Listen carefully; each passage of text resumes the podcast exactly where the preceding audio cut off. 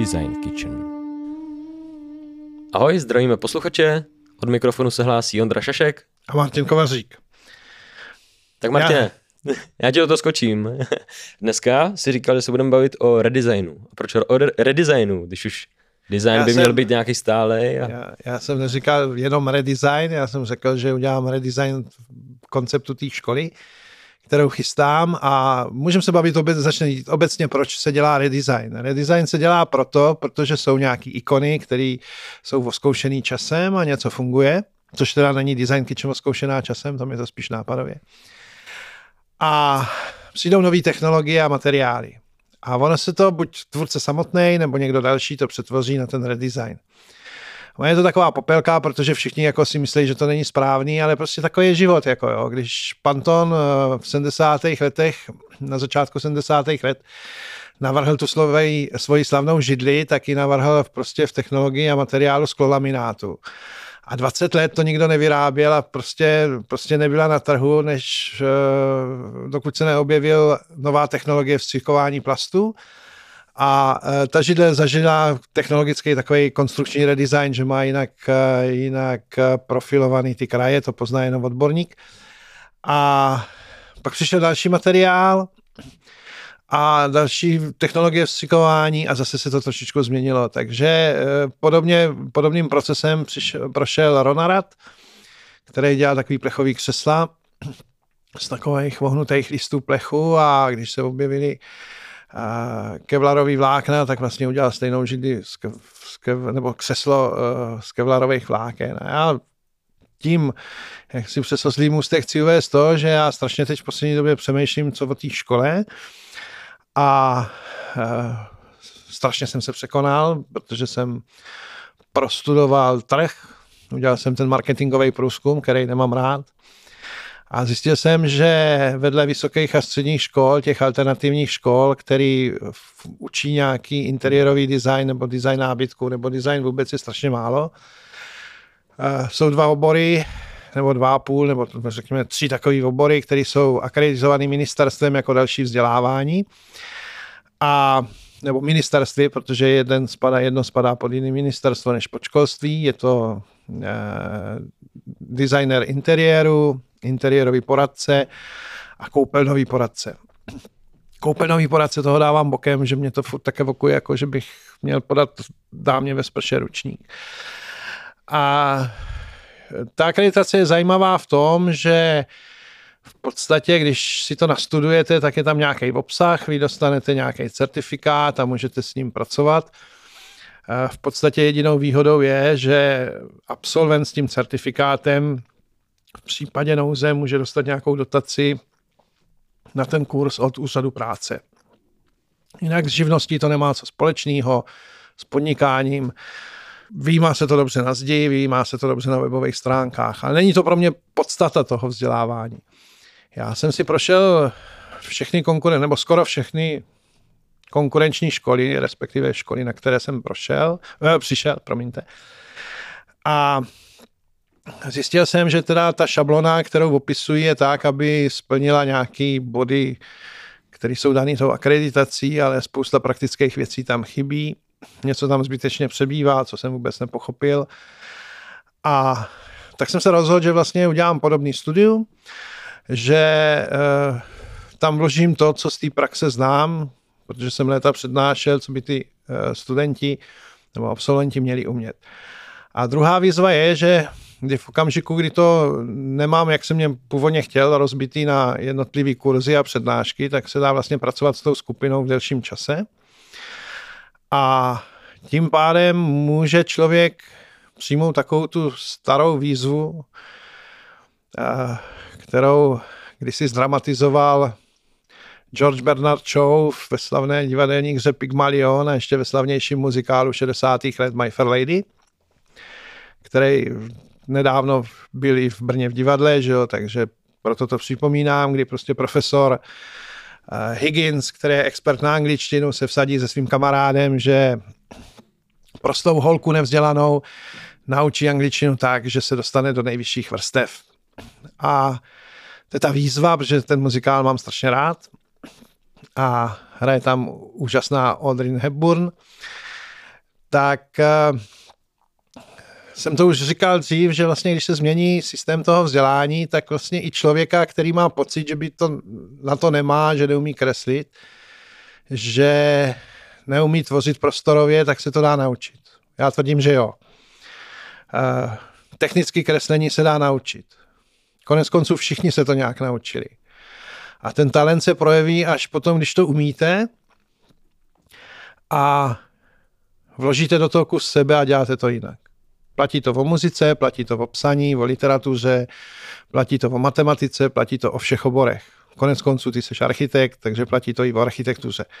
Nejdřív musíš dostat znalosti, nejdřív musíš dostat nějaký drill a pak můžeš teprve tu architekturu dělat a možná do ní něco přineseš a staneš se top ten, anebo do ní nic nepřineseš, ale furt to děláš profesně velice dobře. Jo?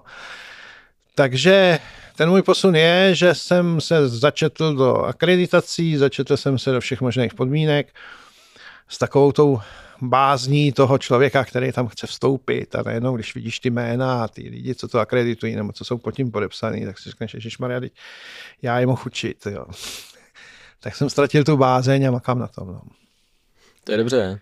Já si říkám jenom, jestli není škoda uh, zahrnout tu školu jenom do toho akreditovaného systému, protože mě třeba osobně přišla jako sympatická návštěva jako konkrétního semináře na daný téma.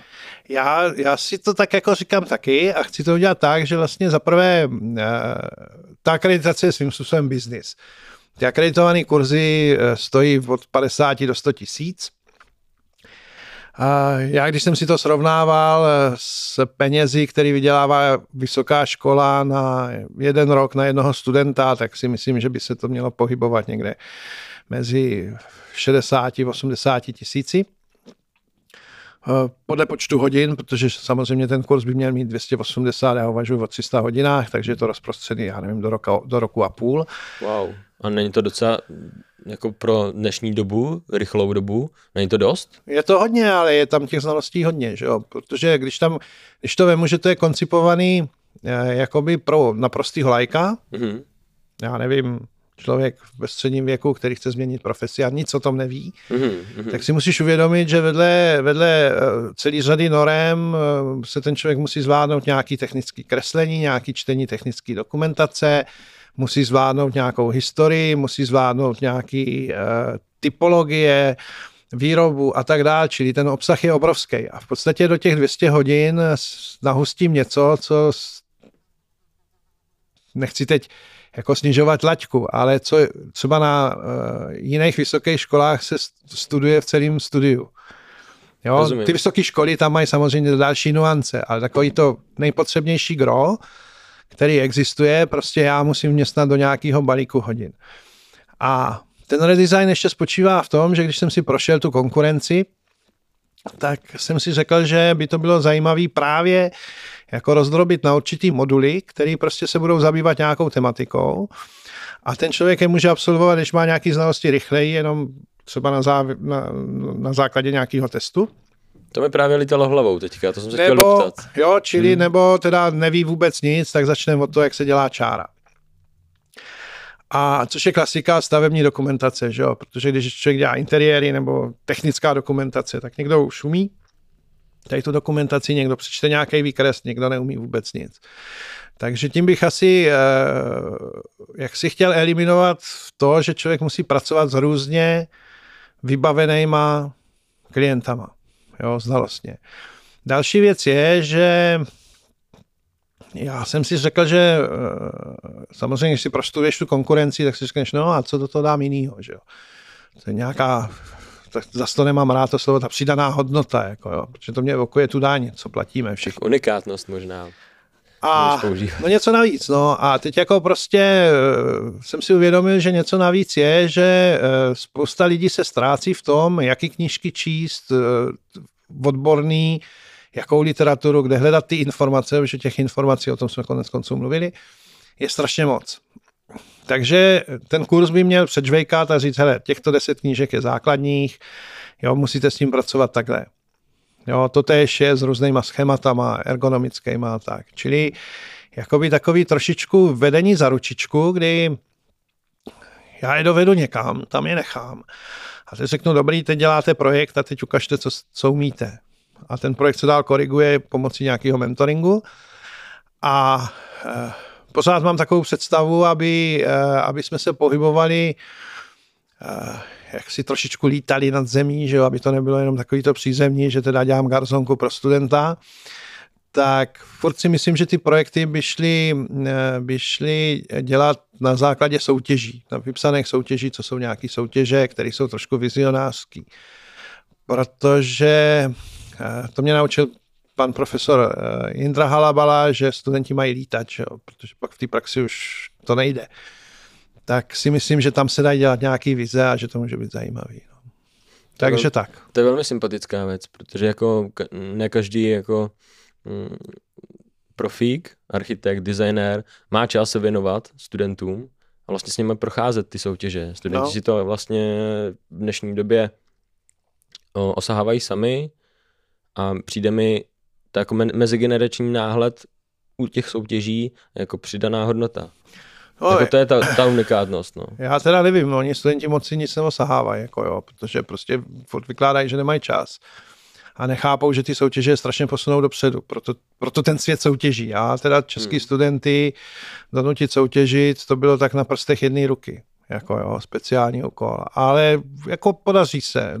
Nebo se to dá udělat tak, že ta moje zkušenost z univerzity je, že prostě se udělá opravdu jako workshop na produkt a zrealizuje se ten produkt a ten se pak může vystavovat na nějakých studentských přehlídkách tam mě zajímalo, jak to je, když je to vypsaný pro studenty a ta škola bude mít akreditovaný jako programy, jestli to bude škola, která se může účastnit nebo ne, protože to prostě zatím žádná přehlídka studentská neřeší nějaký alternativní vzdělávání. Tak to zkusíme. A v Česku, ve světě bych to hrdě přihlásil, že to je škola a hotovo. Jako, že. Mm. A e, to jsou takové ty výstupy, které prostě můžou bavit e, člověka od 9 do 99 let, že prostě si na, pojďte, uděláme židli, navrhneme ji, zrealizujeme ji a uvidíme, jestli se na tom dá sedět. To je to, co, o čem mluvím pořád dokola, že to, tady je ta pravda. A uh, druhá, další věc je, kterou bych chtěl, aby ty lidi Eh, spolupracovali mezi sebou, to znamená, aby se učili v nějakých minitýmech. Jo. Třeba když bude skupina, moje představa je skupina kolem 12 lidí, tak z toho udělat čtyři, tři členy týmy, které prostě budou muset spolupracovat, budou si vyměňovat nějaké informace, budou společně zhánět informace, protože ta kooperace s dalšíma lidma je dneska nezbytná.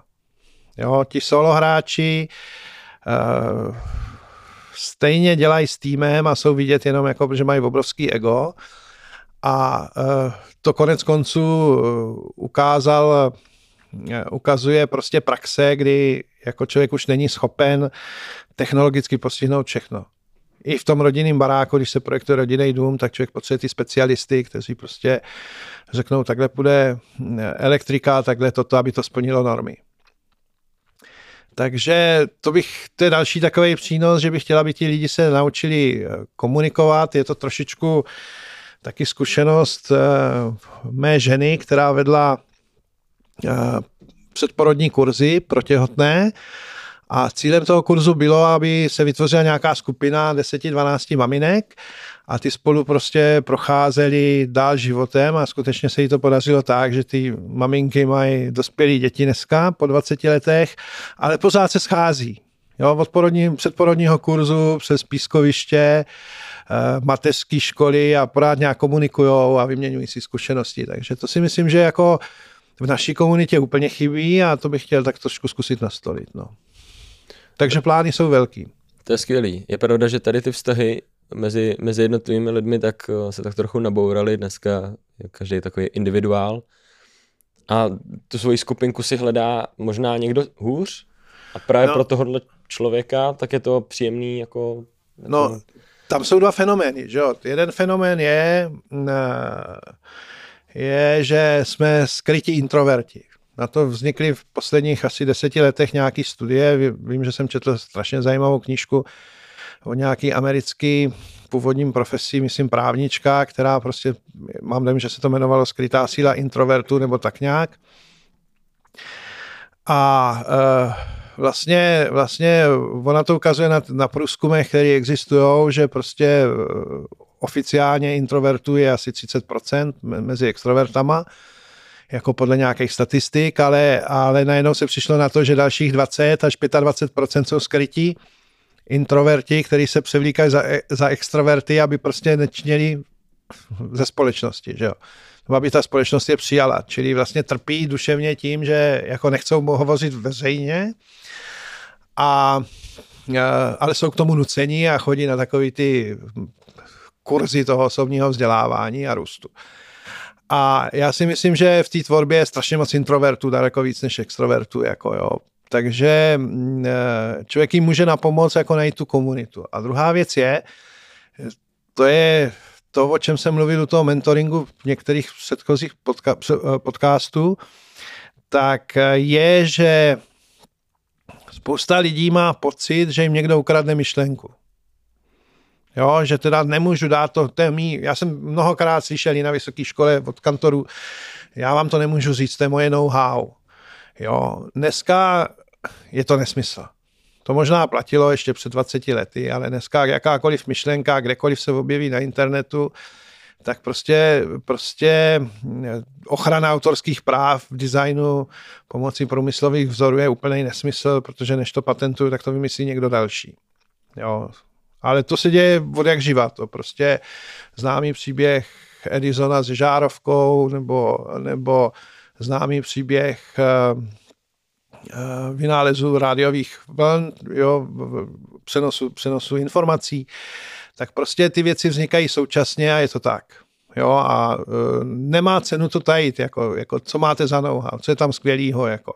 Vymyslete, jak vymyslet, a, jako konec konců, i když vymyslím atomovou bombu, tak ten návod stejně najdu někde na internetu, někde, někde víc hloub, někde možná zašitou, ale určitě to tam bude. Takže mm, jako místo toho je doba připravená na to, že když jste skutečně tvůrci, a to bych chtěl ty studenty učit, tak pojďte, sdílejme a vyměňujeme si informace. Jo, to je strašně důležitý v tom osobním růstu, ale hlavně vám to pomůže, když jste v krizi. Že jo. Nejezdí tam a tam je rozkopaná ulice. No já jsem zjistil s tím sdílením a nezdílením věcí, že bez tak, i když má člověk myšlenku a nějaký nápad, tak vždycky jde o to zapálení.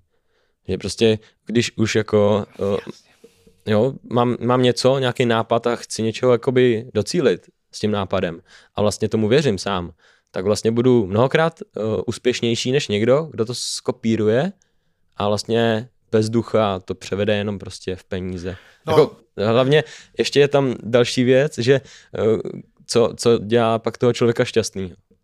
No tam je vlastně, to je, to je samostatný téma, měl jsem, mám na to přednášku. Uh, špatní, dobří umělci kradou, špatní umělci kopírují. Hmm. Jo, což je parafráze výroku asi z konce 19. století od nějakého amerického básníka, kterou si vypůjčil nejdřív Pablo Picasso a posléze i Steve Jobs.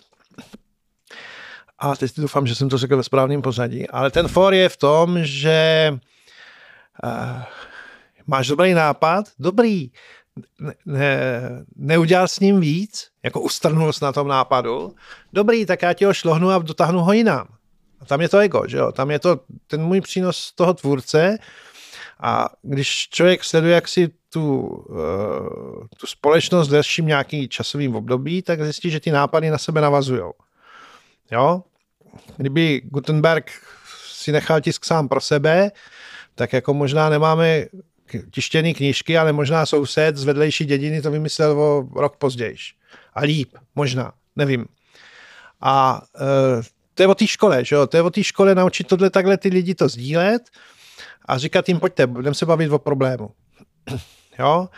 A třeba jedna z věcí, kterou tam chci zařadit a kterou tam prostě jsem si, jsem si dal, že se udělá nějaký kulatý stůl z mých studentů uh, a studentů uh, bejvalých, kteří jsou venku a který prostě řeší nějaký problémy a s kterýma u piva řešíme, jestli jako prostě uh, ten klient jim to zaplatí nebo nezaplatí a co mají dělat a nemají dělat a tak dále. Nebo technologicky, že, jo? že prostě něco udělali a ono to mělo fungovat a teď to nefungovalo. A to si myslím, že by měla být součástí školy taky. No. To jsou takové ty moje, moje myšlenky v brzkém, brzkých ranních hodinách. Ten nápad se mi mega líbí a věřím, že se ti povede združit ty lidi dokupy. Jenom teďka narážím na jednu věc, kterou si zmínil předtím, že mm, studenti v dnešní době pořád nemají čas. A nikdy jsme neměli čas. Jo, někdy nikdo nemá čas. Tak proto jenom uh, jsem si před chvílí počítal, kolik to teda vyjde hodinově třeba prakticky, jako v týdnu.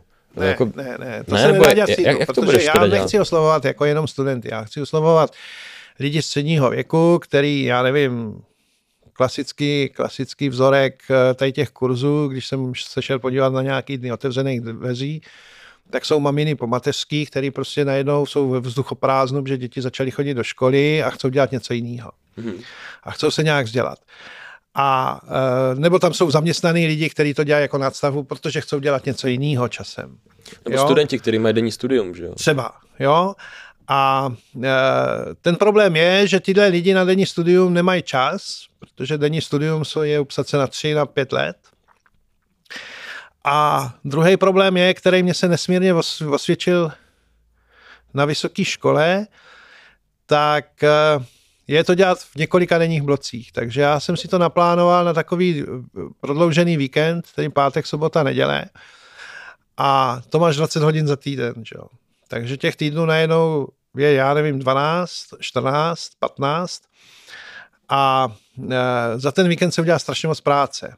A ještě druhá věc je, to jsem právě, to je ta moje zkušenost, je, že já jsem na Vysoký začal dělat prostě workshopy na nějakým odlehlém místě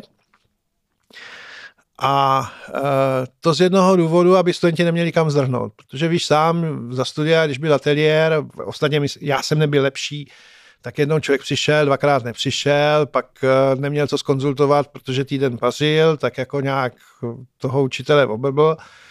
A vlastně se to táhlo, to, co v praxi bys dělal týden, jako by zakázku, tak se to táhlo 14 týdnů celý semestr. A ta zkušenost moje je z klasické vysoké školy, že když jsem se s těma studentama, s kolegou jsme se zavřeli prostě do omezeného prostoru, kde bylo ubytování, jídlo a místnost na práci, tak se za tři dny udělalo víc než za celý semestr. Jo?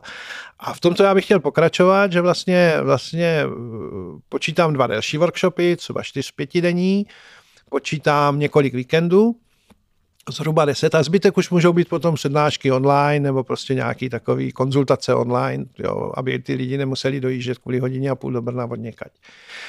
Ale to si myslím, že je takový hodně moderní model. A druhý model je k tomu to, že vlastně, vlastně z toho vždycky vznikne nějaký výstup, jako z mé strany, tedy nějaký, já nevím, zestříhaný přednášky nebo prostě nějaký moudra, který budou mít všichni účastníci nebo všichni k dispozici, protože zase ty školy říkají, ne, to je moje know-how, to my vám tady nemůžeme dát jako ty prezentace nebo tady ty skripta, to dostanete jenom tak jako jako za 50 litrů jen tak. Jako, jo. A já si myslím, že zase, když, i když bych počítal, že budu dělat víc kurzů, tak každý kurz bude jinačí. Jako, to je podle lidí, takže já nemám strach, že bych um, uh, někdo skopíroval kurz A do kurzu B. Ostatně myslím si, že tak, jak jsi říkal, je to o té osobnosti. Že jo? Takže, takže já chci mít to úplně maximálně otevřený a uvažuji o tom, že tu kalkulaci toho kurzu, kterou bych měl přiložit k té akreditaci, prostě kolik to stojí, a proč to tak stojí a jaké jsou hodinové dotace a kolik lektoří, tak úplně klidně zveřejním, protože stejně ty čísla si dohrabeš, nebo prostě když máš nějakou zkušenost, tak jo. No tak jako zadarmo to dělat nebudeš asi. Jasně, že? já nehledě na to, že když chci dobrýho, dobrýho uh, lektora, který něco umí, tak mu asi nemůžu nabídnout dvě kila na hodinu, protože 200 korun na hodinu bere pomocný zedník, nebo pomocník zedníka dneska. Že? V dnešní době. Jo, je. takže takže já chci, já chci, aby prostě i ti, a to jsem vždycky dělal u zakázek, který toto, aby ti klienti věděli, jako za co ty peníze a jak se utrácejí a proč to stojí tolik, protože prostě tak, jako co, no tak jako, teď eh, konec konců, když budeš hledat, teď před rokem jsem se tím zabýval, když jsem hledal nějaký job, uh, asistent profesor v zahraničí, tak prostě na webu najdeš platy v celém světě, tak jak, jaký jsou průměrné platy a jaký jsou platy prostě po nějaký praxi a a jak se to liší a, a je to velice pečlivě spočítaný a takže prostě vím, že teď našlu všechny vysokoškolský tady odborní asistenty, že prostě odborný asistent v Česku má hodnotu 30 tisíc a ve světě má měsíční hodnotu asi 180 tisíc, jo, čili to všechno dohledáš dneska, že jo. A teď jako co je, co je lepší? Učit se u někoho, kdo má 180 tisíc nebo kdo má 30 tisíc měsíčně, že jo? Tak asi ten za těch 180 má větší rozhled, větší možnosti a asi bude umět víc a proto si ocení, že jo? Určitě.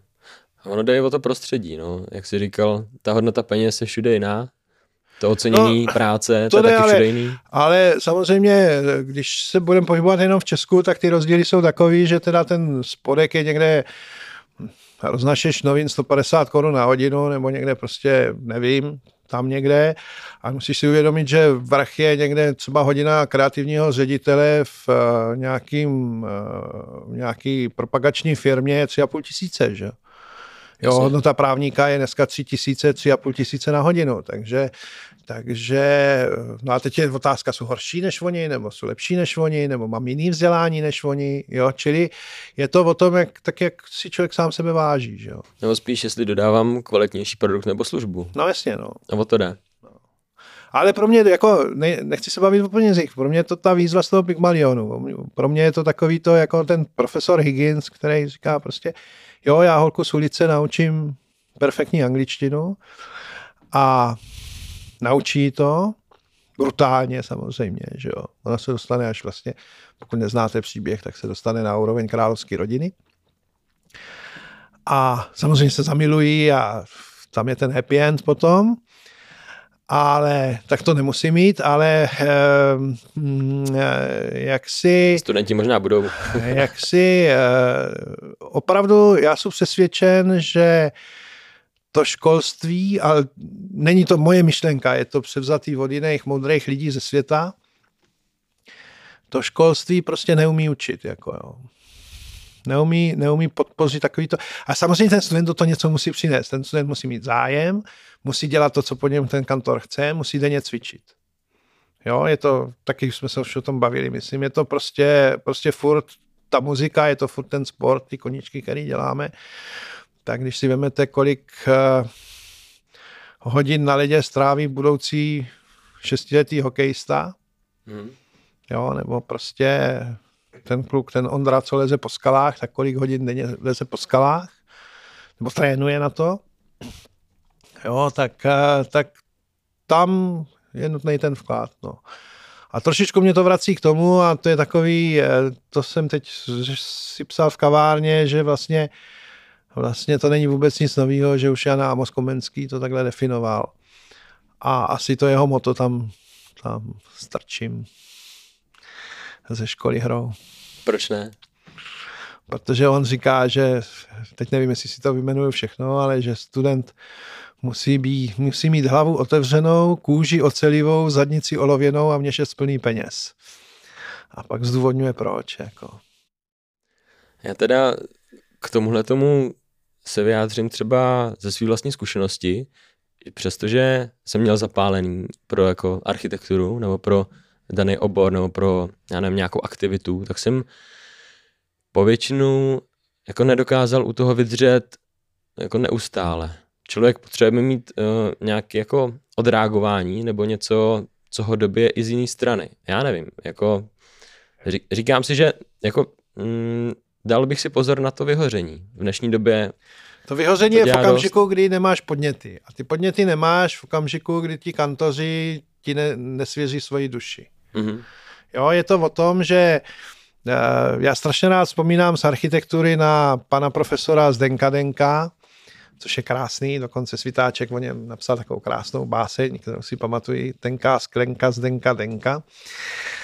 A pan profesor byl takový strašně rtuťovitý, hubený chlap, prostě strašně s ním šila energie. A on chodil a on nás kopal takhle do zadnic a říkal, udějte něco pořádného, tady jako tam není žádný nápad, tam nic není. Že? A dokázal toho studenta jakoby vyburcovat k tomu, že prostě prostě si najednou přišel dom a řekl, já na to kašlu, tady prostě nějaký, jako, tak já to musím opil se a udělat to úplně jinak. Že?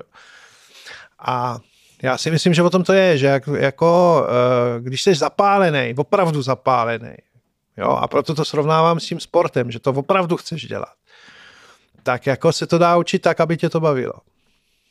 Jo, a té látky je tolik, že to vyhoření přijde až třeba deset let potom v praxi, kdy už já, pro mě první vyhoření přišlo, já nevím, 15-20 let v praxi, když jsem z těch klientů a z těch keců byl prostě unavený. Jako, jo. A, ale ne, pořád v tom designu a v interiéru nějaké zapálení mám, protože když jsem dával číst teď texty Synkovi, které je z úplně jiného oboru, tak řekl, vykašli se na všechno jiného a piš tady o tom designu. Že jo. Takže eh, to také je, no, starý lásky nerezaví. Jo, ale, ale proto jako, jako uh, víc než biznis, což všechny ty soukromé školy jsou postaveny na nějakým business modelu, tak jako pro mě je to taková výzva, kterou prostě naučit toho, toho, toho člověka, co nic neumí, něco, co bude umět. A samozřejmě nespornou výhodou je, že jsou v důchodu, takže pro mě není alfa omega, jak si každý měsíc vydělat nějaký peníze, ale jako dělat něco smysluplného. No. Jo, což taky je takový bonus jako v tom důchodu, když se stárneš, tak um, zestárneš, tam je ze, že jo, tak um, nejenom víš, že máš na to něco předávat dále, jak to chceš předávat. Jako. No a já vás všechny zdravím a v klidu si to rozmyslete po celé prázdniny a přihlaste se do naší školy. Tak jo, mějte se hezky. Naslyšenou. Naschle.